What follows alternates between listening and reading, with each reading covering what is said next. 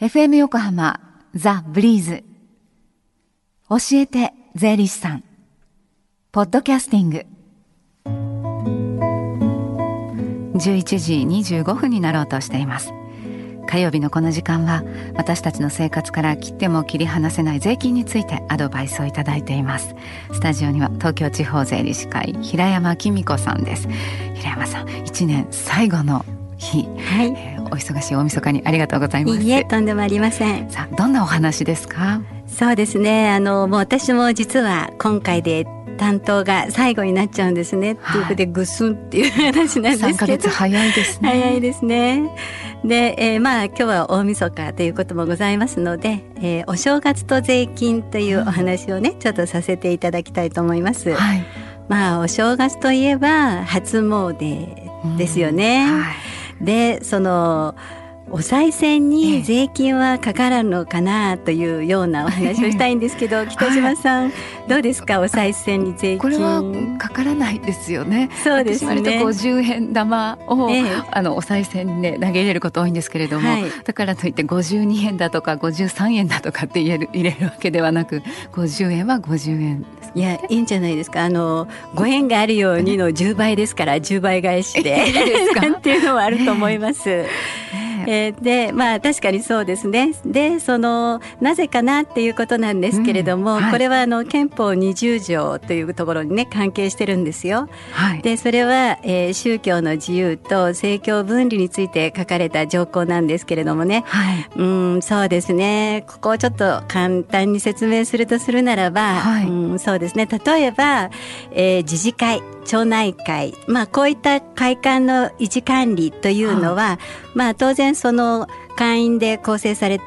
おりますよね。でその会員で、えー、構成されてる中でその維持管理はされてるんですけれども例えばそのまあ町といえば町内会長さんですよね、はい、でその町内会長は所得税が課税されてるかっていうと、まあ、当然課税されてませんよね、まあ、町内会長がもらって会館の維持管理を行うわけなんですけれども、はい、まあその時にその町内会長が所得税は課税されてないですよね。ですからまあ同じようにあの宗教法人の人たちもその礼拝の施設とかいうのは檀家でまあ維持管理されているっていうことになりますので、はい、まあ結局はその先ほどのお賽銭なんですけれども税金は課税しないっていうふうになってるんです。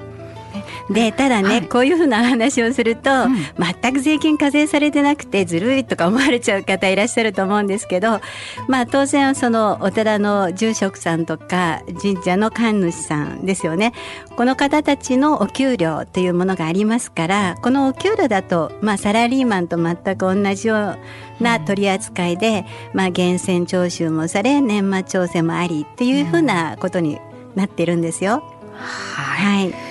であの初詣に行った時に、はい、浜屋とか、はい、お守りあるいは、おみくじを引いたりなんていうことをされるかと思うんですが、そのあたりも課税はされないんですね。まあそうですね。まあ本当はその物品販売のね性格があるんですけれどもまあその利益的なものは非常に少ない形になってますからまあいわゆるあの記者金っていう言い方になりますがちょっと難しいのでまあ言うなればその寄付金みたいなもんですよね。うん、っていうことでまあ課税しないよっていう中に入っています。はい、はい。あとその職場の皆さんで会社の皆さんで、えーえー、まあ、お近くの神社にお参りに、ね、行ったりして、えー、その時にこうご祈祷してもらったり、はい、あるいはお札をい。ただいたりなんてことあると思うんですが、そういうお代代金というのは、はいどんなふうにその会社の方は処理されてるんですかね？そねそれにかかった費用という、うん、あの事業主さんっていうことよね。まあ会社の方でその経理はどうしてるのかっていうと、はい、多分それって雑費扱いになってると思うんですね。はい、まあまあかあのか、えーと、経理処理科目が雑費っていうことなんですけれども、はい、まあその雑費ででちょっと注意しなければいけないのはその、えー、祈祷代とかお札代のその金額例えばそのえー、まあいくらかさ1,000円ぐらいだったとしますよね。そうするとその中にじゃあ消費税が入っているのかどうかっていうとそれは消費税を課税していないよっていう処理にしないといけないんですね。この辺が意外とね間違いが多いんです。だからまあちょっと注意していただきたいですよね、はい、あとまあ子供たちはきっと楽しみにしていると思います。お正月で、ね、はい、お年玉あそうですね。うちの実は子供も私昨日銀行に行くの忘れてあらあら私のはないの？って言ったら 怒ってましたけど それでまああのちょっとあの調べてみましたら、えー、まあ、えー、住信の SBI ネット銀行って行った調査なんですけれども、はい、えー、小学校1から3年生は1001円から3000円ぐらいですね。で、小学校4年生から6年生ぐらいは1001円から5000円ぐらいね。で、中学生は3001円から5000円ぐらい。で、まあ、高校生以上は5001円から1万円ぐらいっていうふうになっています。はい。なんとなくもうちょっと子どもたち お一人ずつからもらってるような印象は受けるんですけれどね。ね、このアンケート調査よりも。そうですね、じゃあ北島さん200万円お年玉とか言われたらどうですか？やったって感じ？本当そうそうですけどもね、はい、いや経験はないですけれども。そんなのそういう高額でも上上限はないんですか？お年玉さあ上限はないですけど、まあ、どっかの誰かさんね毎月1000万円のお小遣いってのありましたよね。ありましたね、えー、でもまあやっぱり110万を超えたらそれは贈与税で申告していただかないといけないと思いますよ。ね、じゃあもし200万、はい、私がお年玉もらっても、はい、それはちょっとあれですね。私にくださる方、はい私受け取った私がそうですそうですそうです。あの贈与税ってね贈与税そっか、うん、もらった人なんてあれはちょっとねあの本当はね受贈受贈税受けるあの贈与の贈受贈税っていう言い方をしないといけないんですけど、言いにくいですよね。私なんかも結構ほら 言いにくくて受贈税とか言っちゃう。なんかちょっと変なんですけどで本当はそう言わなきゃいけないんですけどやっぱり言いにくいので、えー、贈与税っていう形になったんですよ。はい、はい、いやじゃあ贈与税がかからないのはいくらまでって覚えておけばいいですか？110万円です、えー、さて、はい、ね、先ほどもお話がありましたが3か月ご担当の今日最終回、はい。えーどんな三ヶ月でしたか北島さんもすごく優しくてもう非常に楽しかったですでも本当にねこういう機会を与えていただいたことに本当に深く感謝して本当に一生の思い出ですねありがとうございましたでまたぜひ呼んでください。よろしくお願いします。よろしくお願いします。今手振りもついてたんですよ、平山さんね。ラジオだから見えないけれども。よろしくお願いします。あのこの教えて税理士さんはポッドキャスティングでも聞くことができます。ブリーズのホームページまたは iTunes ストアから無料ダウンロードできますのでぜひポッドキャスティングでも聞いてみてください。過去のオンエアも聞くことができるのでね。えー、この時間は税金について学ぶ教えて税理士さんでした。平山さんどうもありがとうございました。ありがとうございました。良いお年を。Deep inside your ears still lingers on fading sound of footsteps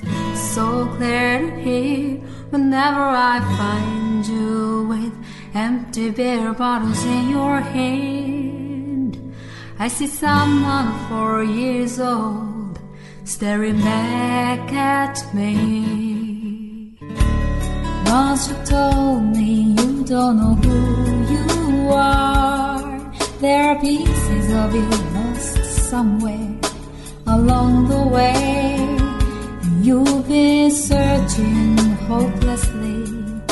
in a wrong place. Cause they have always been with you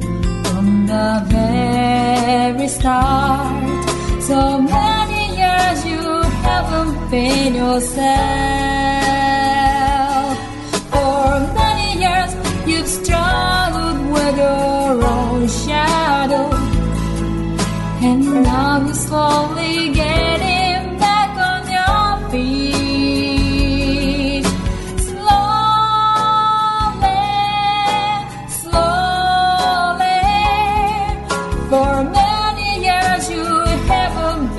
yourself. So many years you've struggled with your own shadow, and now you're here with mirror beds of lost pieces together.